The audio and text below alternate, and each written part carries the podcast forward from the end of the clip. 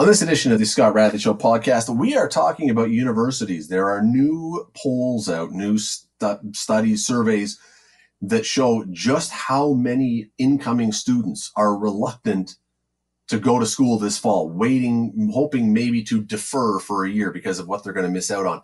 This is not a number that's going to make universities excited. Let me tell you, we'll discuss that one. We're also going to talk about two new studies that show perhaps the strangest thing you will ever hear smoking may help as a defense against COVID. Not making this up. Two new studies from very reputable universities have found smoking could have benefits. Now, it's the only thing smoking is going to benefit you with, but we will be discussing that one. And the CFL, what's going on out west? You know, the CFL is looking for a bailout. How are they taking this out west? Uh, is this are they fully on board? Is this all they're talking about? Well, we're going to talk with a former play by play guy of the Riders and an MP out there who questioned Randy Ambrosie during his Commons Committee hearing the other day. Stay with us. Today on The Scott Radley Show on 900 CHML. So last week, if you were in my conversation with Sean Van Koughnett, who is the Dean of Students at McMaster, and we were talking about what the school is doing to try and deal with everything that's going on. And during that conversation, one of his comments was that they were doing everything possible to ensure that students who had been accepted to come in next year as first year students, especially, although others as well, would actually enroll and didn't want to defer their acceptance for a year. And at the time, I was wondering how real a concern that was. I mean, if you're accepted, what else are you going to do for a year? You can't work probably. Employees aren't hiring. So what are you going to do? Sit home? I mean, I suppose you can upgrade some courses, but if you've already been accepted, what else are you going to do? Well, it would appear the answer to that question and the concern is uh, quite real. A new study has been done of 18 surveys that have been taken of first year students and families, and it shows a rather massive, rather significant number who appear disinclined to start their university experience this fall in the middle of rules that prevent social distancing and affect the traditional first year activities. Uh, not what the universities want to hear. I can assure you of that. Ken Steele is the chief futurist with Eduvation. He is an education expert, uh, especially in post secondary. He joins us now. Ken, thanks for doing this today. Appreciate it. Hi, Scott. Thanks for having me. Are you at all surprised by this, or weeks ago when these issues started coming up, were you expecting this is where this was going to head? Well, you know, it's hard to say. I think what we know is that there's an awful lot of different students heading to post secondary. And uh, I think when you look at the traditional age students, the, the graduating class from high school this year has had their proms taken away, their ceremonies taken away. They've been locked up with their parents for, for weeks now. And uh, there is there is there's going to be uh, conflicting forces. So as you try to imagine where do they sit on this, you know, there's going to be cabin fever like we've all got that they want to get uh, they want to get away to school as soon as they can this fall. At the same time as there's going to be huge disappointment if they're not able to go to campus and experience the post-secondary kind of dream uh, that they've had for years the, the, the full experience of being in residence or being in clubs of being in athletics of being involved on campus uh, it's going to be a very different year and i think that's inevitable so so i've been watching this pretty closely for a couple of months now because uh, inevitably as the awareness and realization grows that COVID-19 is a serious threat that's not going away and that the fall is going to be disrupted and probably the spring is going to be disrupted. Uh, the, the uh, reality sinking in. And so as you watch the surveys, what, what I did was I pulled together 18 surveys that have been done around the world. A lot of them were in the United States. There was only a few of them in Canada. Uh, but over time, in the last two months, you can sort of see some growth in that um, intention to defer enrollment, and in particular, an intention to defer it if all they could do was have online study. And I think that uh, mm. was what I wanted to make sure my college and university clients were hearing was that uh, that this is a real threat. It's it's certainly not the only thing that's going to impact enrollment this fall, but it's it's something they need to pay attention to. Right, and and certainly, you know, you go to university to learn. At, I mean, that's the underlying thing, and to prepare yourself for your career. But there is certainly a social component to this, and an experience that has been, I think, very glamorized in our society. Quite honestly, that you want to have that. Even so, some of the numbers that I saw in the study that you put forward, I mean, up to fifty percent of incoming students are having some second thoughts about this. That's got to give universities chills when they see numbers like that. Well, yes. I mean, it, bear in mind, a lot of those numbers that were in the 50% and higher were international students who were sitting in, in Africa or in India and they were looking at the odds. Uh, and, and the reality is, many of them won't even have a choice. Uh, it'll be enroll online or, or wait because they won't. I suspect our borders will be closed to students for some time. Uh, that's just my guess based on the epidemiology and the likelihood of that being the last thing the government releases. But, uh, but absolutely, I think I think we're talking about 25 to 50 percent is sort of what I've I've suggested to people for for domestic students who are looking at, at post secondary, specifically for those who are traditional age coming out of high school, who are going to at least say on a survey that they are willing to consider deferring.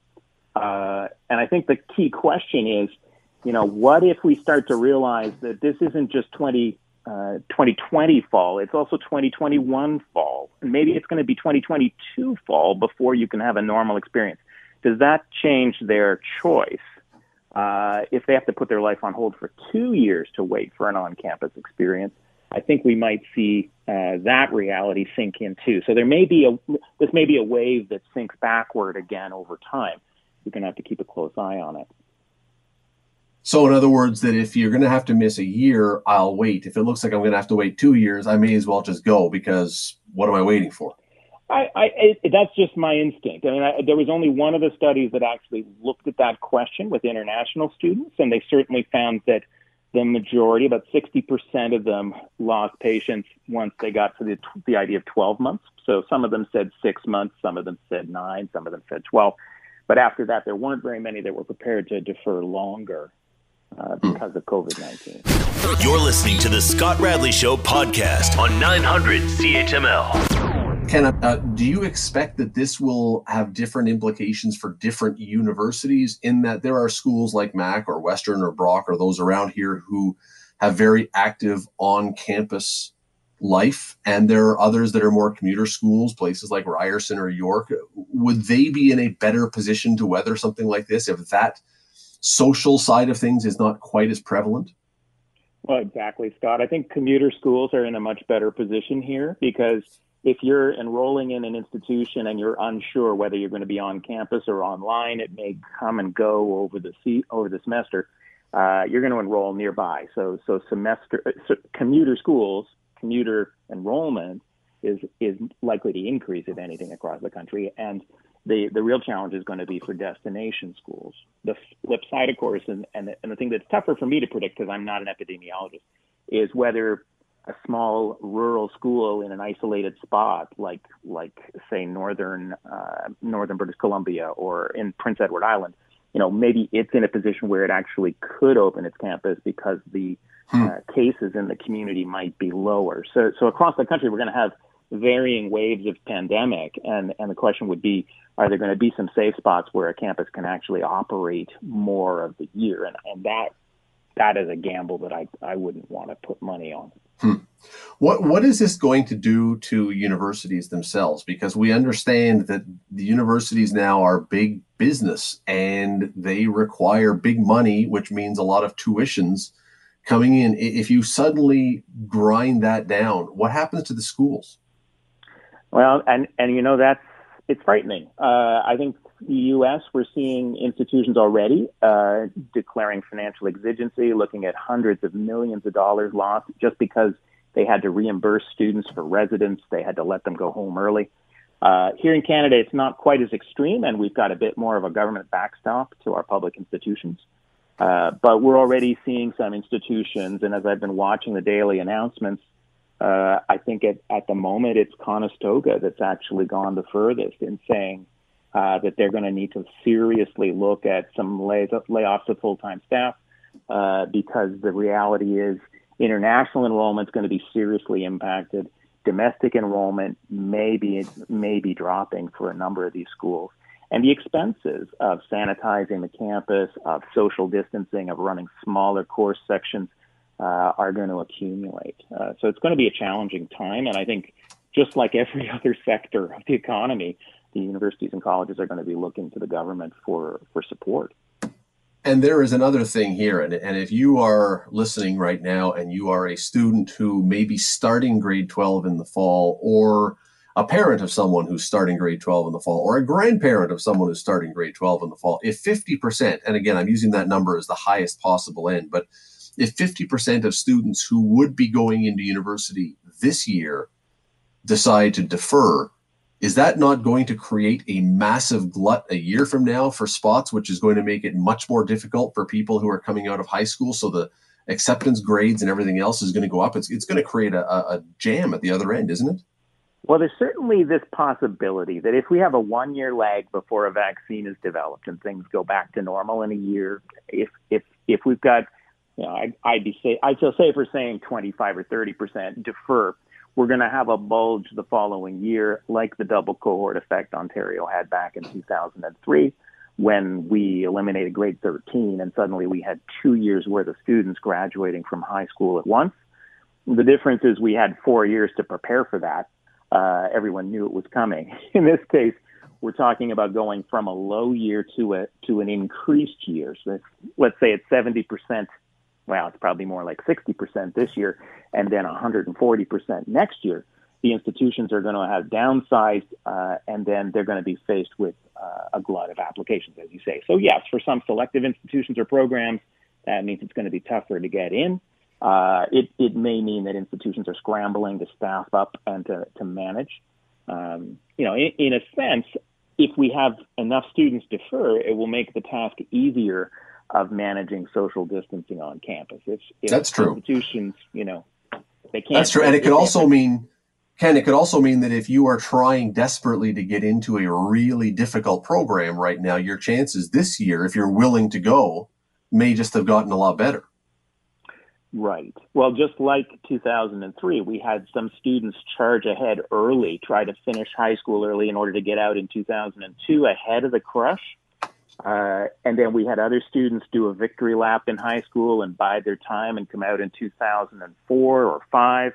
Uh, students kind of spread themselves out to figure out where their best chances are.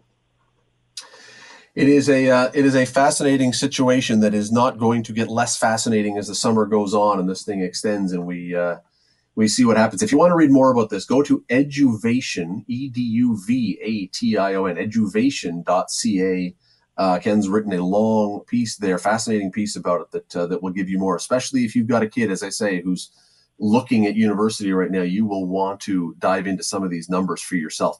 Uh, Ken, really appreciate you taking the time today. Thanks for doing this. Oh, thanks for asking me, Scott. You're listening to the Scott Radley Show podcast on 900 CHML. We uh, every week or thereabouts, we like to bring in my next guest, who uh, is an expert in health policy and health emergencies and all kinds of other health things. Uh, his name is Dr. Ahmad Firas Khalid.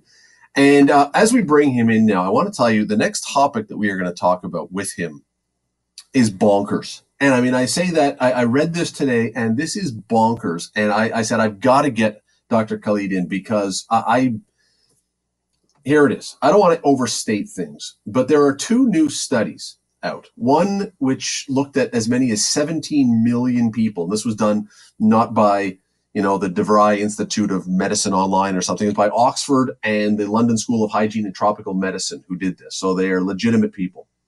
Two new studies have found people who smoke are less likely to get COVID and considerably less likely to suffer serious effects from it or die. Now, this is early. It has not been peer reviewed, although, as I say, it is from respectable people. Uh, and in other words, we may have discovered the medical benefit of smoking. And I say that somewhat tongue in cheek, but they are saying that smoking may now have a benefit to this. Um, now, the, the study does, of course, point out that in literally every other way, smoking is bad for you. But this discovery that perhaps smoking in some weird way could help people with COVID is shocking a whole lot of people. Uh, they're calling it the smoker's paradox. And uh, let me just read you a line from this study. In current smokers, there was a slight protective effect. Uh, the risks associated with smoking have been disputed, with increased risks initially reported, but some more recent reports finding smokers are underrepresented in those with more severe disease and potential protective mechanism for nicotine has been suggested. Um, it goes on again to point out that you know smoking is still not a good thing. But Dr. Khalid, I'm going to bring you in at this point. Um, I'm not sure we're going to be prescribing cigarettes anytime soon to people, but but uh, can you think of any reason why smoking seemingly could have some defense mechanism or defendable effects against COVID? To be quite honest with you, first of all, hello to everybody, and I'm glad to be on the show again. And thank you for the opportunity to speak about some of the studies that are coming out. I am familiar with the study that came out, and, and the results are quite shocking. I think they created created a wavelength uh, sort of among all the people involved in health and health policy to say what is exactly going on here. Uh, we're not clear about that evidence. Again, it hasn't been peer reviewed, as you noted, right. and we're still trying to evaluate it. Now, we what we do know is that I mean, smoking tobacco is known to damage the lungs. Period. We know that. There's no debate about that.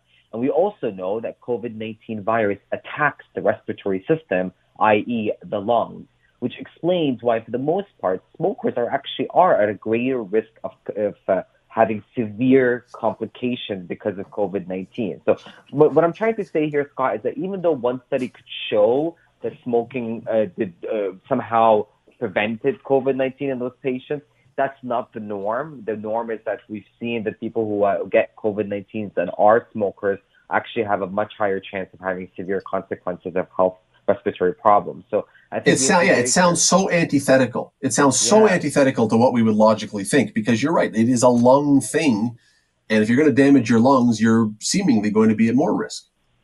And what we know about science too, Scott, is that studies take a time for us to see the impact of them. So once now, a lot of people are looking into the study you, you mentioned. We're examining to see whether they conducted the correct analysis of the study. I mean, you are speaking about the two top institutions in the world, Oxford Universities and LSHTM, London School of Hygiene, and Tropical Medicine, are the best of the best. So uh, they usually will not put out publications like this unless they verified it. So the question becomes is, is this generalizable? Can we generalize those results to the average patient in any context or country? That will require time and require a lot of analysis to really look into it. All right, let me throw a couple things at you that have been suggested about if this is true, why this potentially could be true. And I just want you to tell me if these make any sense whatsoever, if they're even remotely feasible. The first one, it's been hypothesized that perhaps when you are smoking, you're ingesting tar, and that could somehow put a coating on the lungs that would be a protective barrier of sorts against a COVID virus. Does that even make any sense whatsoever? I think that it does it, in, in, in the scientific molecular way. I think it makes very remote sense. Uh, okay. In the generalizable sense, I would say no. And for sure, I would say it's a little bit of an irresponsible sense. And what I mean by that is that my biggest concern, and I'm so happy we are talking about this on your show, is that we don't want to get the message out there that smoking prevents you from getting COVID 19. Go nuts. Four packs a day is a defense. Yeah, yeah. We know that, right? Like, you know, if you think about COVID 19, let's think about the worst case scenario if you, do, you smoking lung cancer. And let me tell you, my father died of lung cancer. It is not a pretty death. And so lung no. cancer can really affect people in a very drastic way and have quite, you know, as, as many of our listeners now who know somebody who has lung cancer, unfortunately, it's a very terrible disease. And so that's why we have to be very cautious of that message. Please do not smoke. Smoking increases your risk of lung cancer, period among other right in every other way in every other way it's bad exactly. the second way we got to take a break in a second but the second suggestion which again may be just nuts but it's been thrown out there is that somehow nicotine has a, a an effect against a virus can nicotine does that make any sense that that could somehow weaken a virus or a bacteria that's in your body yeah, so the logic there that they're promoting is that nicotine somehow can stop the virus from reaching the cells in the body. So it's acting like a barrier, like a wall for the hmm. COVID 19 to get this out. That's just a theory. That's what they speculate. Uh, I think it's going to take time. This is one setting that I was done in. It's going to take time to say that's true. And I'll, I'll honestly be, as a medical doctor, as a health policy expert, I'll be very surprised if this comes out to be something even uh, that we can generalize to our other settings. It's um, it, it, will be a very interesting treatment if it turns out to be true that suddenly people who are lying in dire circumstances are going to have the equivalent of 15 cases of cigarettes dumped into their lungs at once to to heal them. I, I, I'm not expect I'm not expecting that anytime soon. You're listening to the Scott Radley Show podcast on 900 CHML. Chatting with Dr. Ahmad Firas Khalid about a study, a number of studies, a couple studies that may have shown that cigarette smoking helps against COVID. It, it, early days, and, and just during the break, Ben, my uh, operator, pointed out that, you know, back in the 30s and 40s, when way more people smoked, nobody had COVID. So maybe there's a, no, I'm just kidding. Um, anyway, uh, I, am not sure we're going to use that as our, our medical guide. Uh, Dr. Khalid, let's go to a second issue uh, that I wanted to ask you about today. We have heard today, there was a story in the Spectator about a number of false positive tests that have popped up in Hamilton. I think we're up to two dozen or thereabouts. Now, I understand how you can have a false negative if the swab doesn't pick up any of the virus. So you could have it, but somehow it's not been attached to the swab. How do you possibly have a false positive? Well, it all depends on the sensitivity of the test. We know that the tests that we are deploying in Canada are highly sensitive and highly specific. Uh, but in the case that it can be uh, pos- uh, uh, sorry, um, falsely positive, is that when you look at the test results and the patient, you know, has no symptoms, but somehow the test came back positive and then the pa- uh, negative, sorry, and then the patient started developing symptoms, you start suspecting there's a flaw in diagnostic testing itself. Uh, it can, it, depending on the sensitivity and specificity of the test and the way the specimen was collected. Right. And I mean, we just at the top of the show today mentioned Nick Cordero, who's the actor from Hamilton who's been battling this, and he had two false negatives before they finally found it. So again, I, I that that to me is clear. But if you have a false positive, does that automatically mean that the that there was some sort of uh, mix up or that there was some sort of cross contamination or something? Or is there is it possible that you have the virus in you but you're not afflicted with the virus? So if it's false positive what that means is that if the test is telling you that you have covid-19 but in reality you don't. Uh, and and that could happen for multiple reasons. And one of the reasons could be that it's a faulty test. So you look at it, it you there's the patient, the person has no symptoms. So zero symptoms. We test them once, it becomes false positive. We test them again, it becomes positive. So we're sure that the result is true. So the patient does have the symptoms, and the tests tell us that he has the symptoms. Has that's how we get to that conclusion.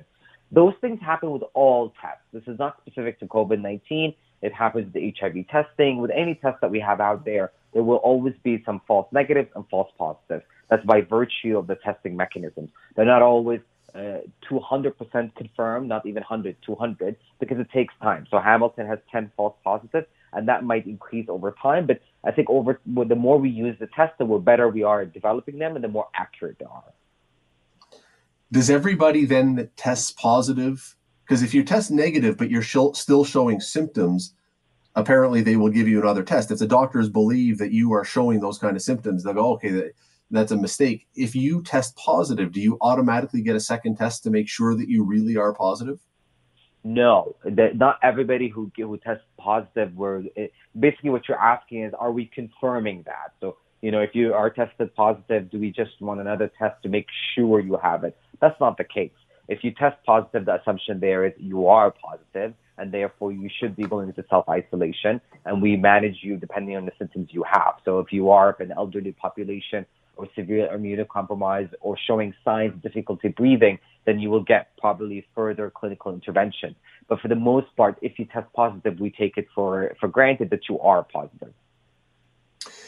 One more thing, we just have a couple minutes left on this one. And again, reading today, reading this week, that as many as 200,000 surgeries uh, were canceled or put off in Ontario over the last number of months because hospitals were clearing space for a surge of COVID patients that never seemed to really materialize.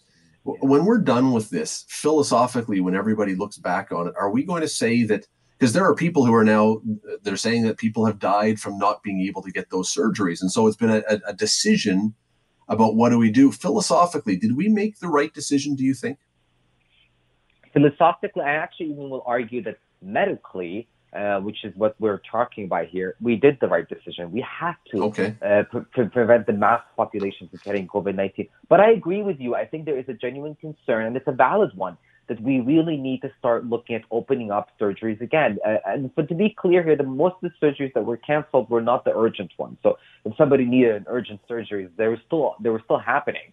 Uh, it was the elective ones and the ones that were deemed non-essential, basically. Uh, and I think yes, we are at a point now, which I know we are, uh, of having the conversations about getting those back up and running immediately. Because you're absolutely right. There are people who need those surgeries for their quality of life.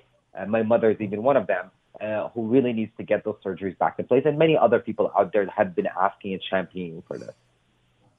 Yeah, because I mean, ultimately, um, a death is a death. I mean, it doesn't matter if you die from COVID or you die from something else. If we, if you die, you die. We can't bring you back. And so it, it yeah, I, I'm- I'm sure there's going to be immense amounts of discussions when this is over about the next time. Did we do the right thing here? And and uh, like again, I, I don't think there's really an easy answer. I, I mean, I don't. Maybe there is, but I don't think there is. Well, I, I would even argue, Scott, that not, it's not even about the next time, it's about now. The reality is that we're missing the conversation on, which many reports are saying, we're not going to be out of this for a long time. So, and what I mean by that is that until a vaccine and herd immunity is in place, we're going to be staying in this, in this phase that we're living in for quite some time. So we can't wait for the next pandemic to learn from this. We're still living this one. We're not over this one. And it's going to be another, at least a year of this. So yes, we need to start thinking about how do we change all this? How do we get better tests out there? How do we get our elective surgeries running and up and going? And how we resume the healthcare system with pre COVID times. Dr. Ahmad Firas Khalid, who, by the way, uh, for the record, has not suggested everybody begin smoking today to cure Thank themselves from COVID. Just always appreciate you doing this. Thanks for the course, time. Happy to speak to you, Scott. You're listening to the Scott Radley Show podcast on 900 CHML. Want to get into this story though from out west about the CFL right now. We've been talking about it for a number of days. You heard about Randy Ambrosie going in front of the Commons Committee, the commissioner of the league, lobbying for 30 million right off the bat and up to 150 million to keep the league alive because there's a possibility of no season this year. Um, well, I mean, if there is no season, the place where this will be felt most strongly, unquestionably, is going to be out west and is going to be in Saskatchewan because the Riders they they are the beating heartbeat of the CFL. There's no question. Rod Pedersen is a long time has been a long time voice of the Riders. He's now host of the Rod Pedersen Show that you can find on his website uh, and elsewhere. Uh, Rod joins us now. Rod, how are you today? I'm doing well, Scott. Good to hear from you. Excellent. You too. It's been too too long. Um, how is this playing out there? Because there's no question that the number one place for the CFL is Saskatchewan. But I'm wondering how the whole story of the CFL going cap in hand to the country is playing. Uh, well, uh, I'm glad that you brought me on to ask. I should mention, by the way, this will be the theme of our interview. You know, everybody's hurting right now. And you mentioned our show is on my website, but we also signed a national television deal with Game Plus Network. We're to, we were to debut April 8th, but because of the pandemic, uh, they're not broadcasting live, similar to TSN and Sportsnet. So, how's it playing in Western Canada with, with Randy Ambrosie's pitch? Not well. Uh, I'm, sad Really? to say. Uh, no, not at all. And even CFL fans themselves were turned off, I'm going to say, by the coverage of Randy Ambrosie's pitch to the standing committee. Uh, the coverage of it, or even those that, that watched it, because you can uh, after the fact and live, they just thought that he seemed ill prepared. And I have to say that uh, I'm a Randy Ambrosie fan, still am.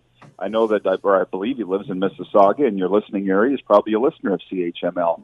But as a guy that worked in the league for 20 years and I've only been out one, I'm intimately aware of the finances of the CFL. And, you know, it's hard for them to make money in a good year. I mean, you saw the coverage. You've been talking about it for days, and you saw him say that teams lost a combined 10 to 20 million dollars last year. That's in a good year, Scott.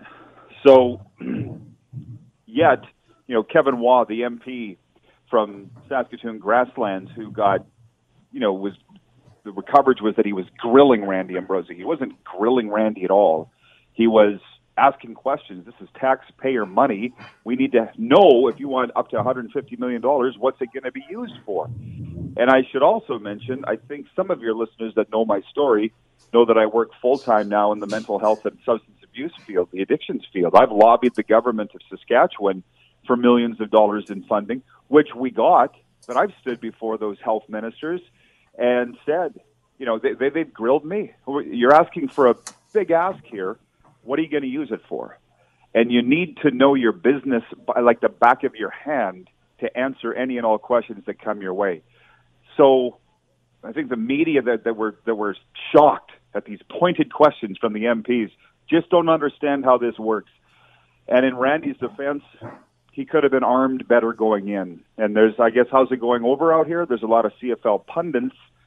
I'm talking ex players, people that have covered the league for a long time, saying the Board of Governors has some blood on their hands here because they didn't prepare Randy well to go in and meet with those MPs in the standing committee. So that's, it's not going over well. I guess to answer your question, I'm sorry for being so long winded. Even CFL fans think the pitch might have done more harm than good, and if they plan to get this money. And that's you know that to me is fascinating because I, I, uh, my inclination, Rod, would have been if there was a place in this country that would have said, whatever we need, that's what we get, that's what we want. We're not even going to be too specific or too hard on the questions. Just give us the money to keep this league alive. I would have thought that it would have been Rider Nation in Saskatchewan, and if you guys are having some questions about this. And if there's some criticism out there, I can only imagine what the questions are in other parts of the country that isn't so invested in this league. I was shocked too with the results because there's been polls on it, and I've seen the commentary from people online. And I think I was just before we came on, I was watching highlights of Justin Trudeau's address this morning, and he talked about, oh, there's one thing that that COVID nineteen has exposed, it's the way that we treat our seniors in this country.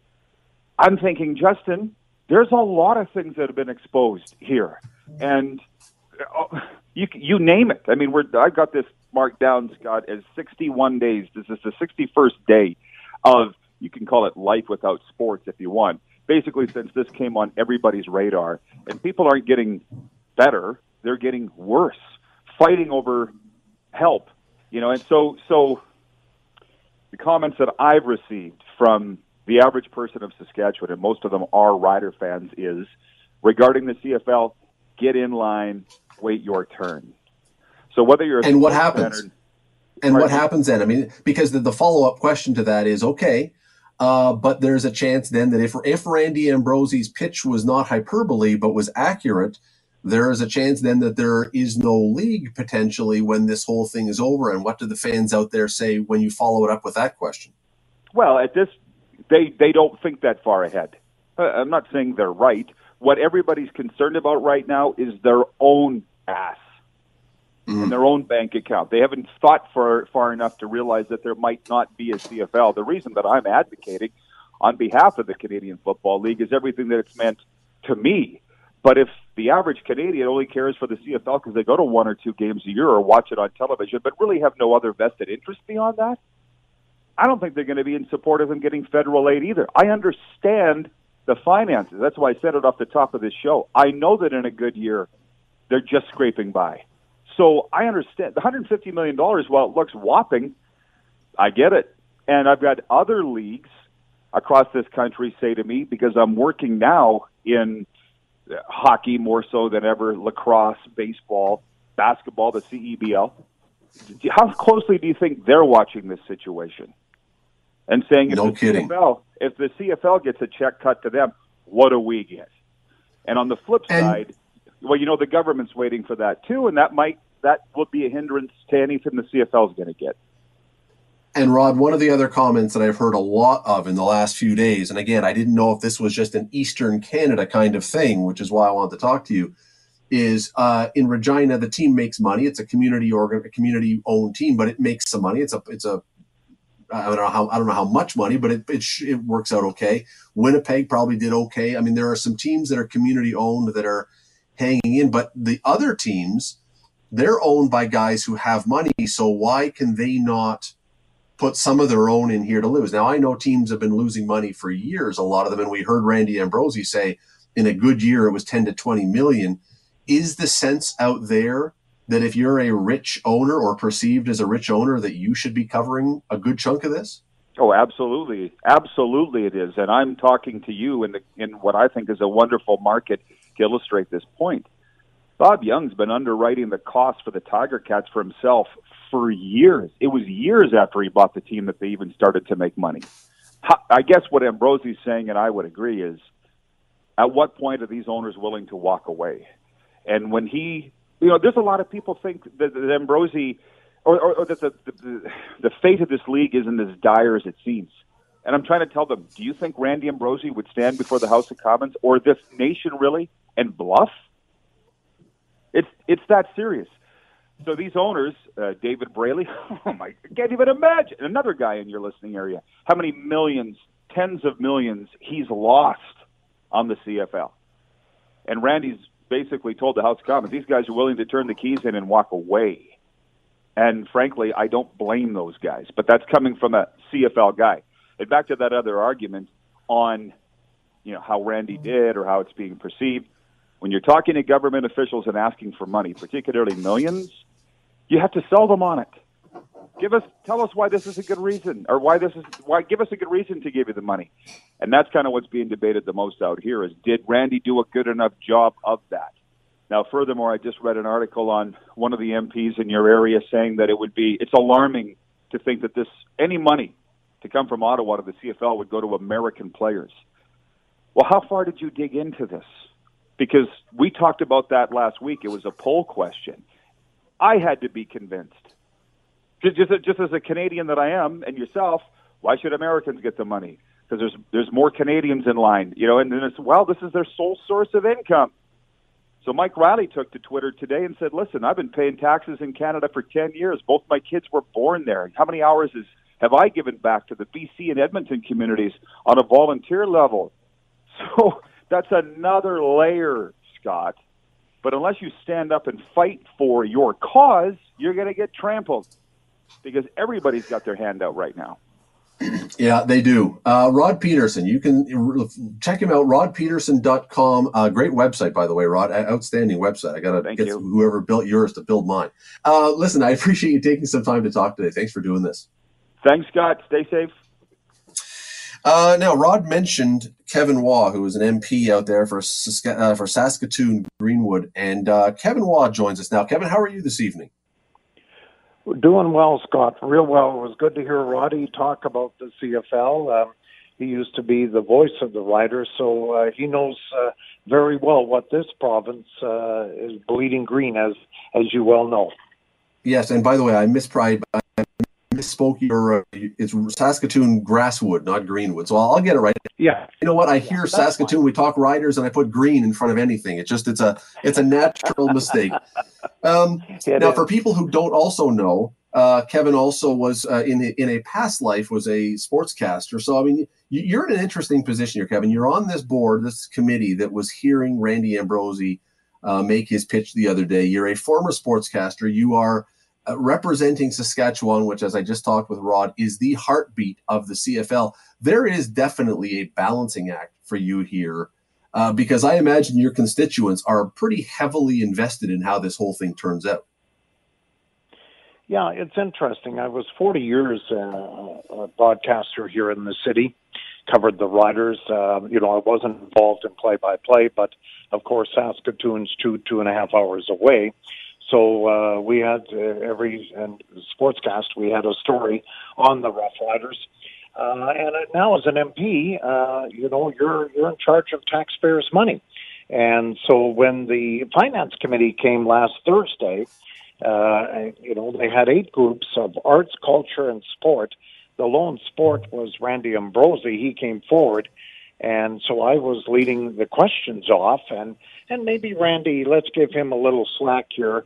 Uh, being a conservative from Saskatchewan, you may have been thinking, "Wow, he's going to be easy on me," but I was anything but. But uh, you know, I asked the first question: Is this a loan or is this a bailout? And and Randy, being the former offensive lineman he was, uh, started backtracking. He had no idea. You know, it was a partnership. It's this and that well, it's totally a bailout, and uh, the Canadian government will have free ads and on every stadium in the country, and uh, you will have uh, you know public service announcements on TV with the CFL players. And uh, you know, I had to be upfront. Uh, I do not think this is a loan that the teams will pay back, but uh, he should have been expecting that first question: a bailout or a loan, and, and talk about that. And, and Randy unsuccessfully came across that day uh, to the committee in finance. And so, and again, I go back to my point though that you, um, because people there are so tied to the Riders, there is such a love for that team. Uh, when you finished questioning him, and some people said you grilled him, some said you just asked difficult and, and fair but hard questions. Was there a thought in your mind that when this was done, you were going to hear from your constituents that you had been too hard on the guy who runs the league we love? And what was the response? Well, you know, Scott, I send out a newsletter every two weeks to uh, my constituents, and it's an electronic one. We have maybe 3,500 to 4,000 that get it. Overwhelmingly, I asked a question Wednesday Should the government bail out the CFL? Overwhelmingly, four to one, no. These are I'm professional shocked. athletes. Absolutely not. And and I get it. Uh, Saskatchewan has a brand new three hundred million uh, dollar stadium, the Mosaic Stadium, where Rod is from in Regina. Nobody wants that empty. Uh, the riders pay over a million dollars to the city of Regina for the use of the stadium. Uh, but I was not surprised. I mean, uh, where do you end this? We have a very successful lacrosse league in Saskatchewan. They draw 15,000 per night when they're in Saskatoon. Do they ask for it? Uh, I've got a request from the Canadian Soccer League requesting the same funds. What do you do with Canadian Hockey League franchises that didn't have the long playoff that they should have? Do they line up now and say, look, we lost 200, 300,000 because we didn't have that opportunity to host playoff games? So this was not intro, you know, for me, I was, I, I, you know, Randy, you've got to come forward.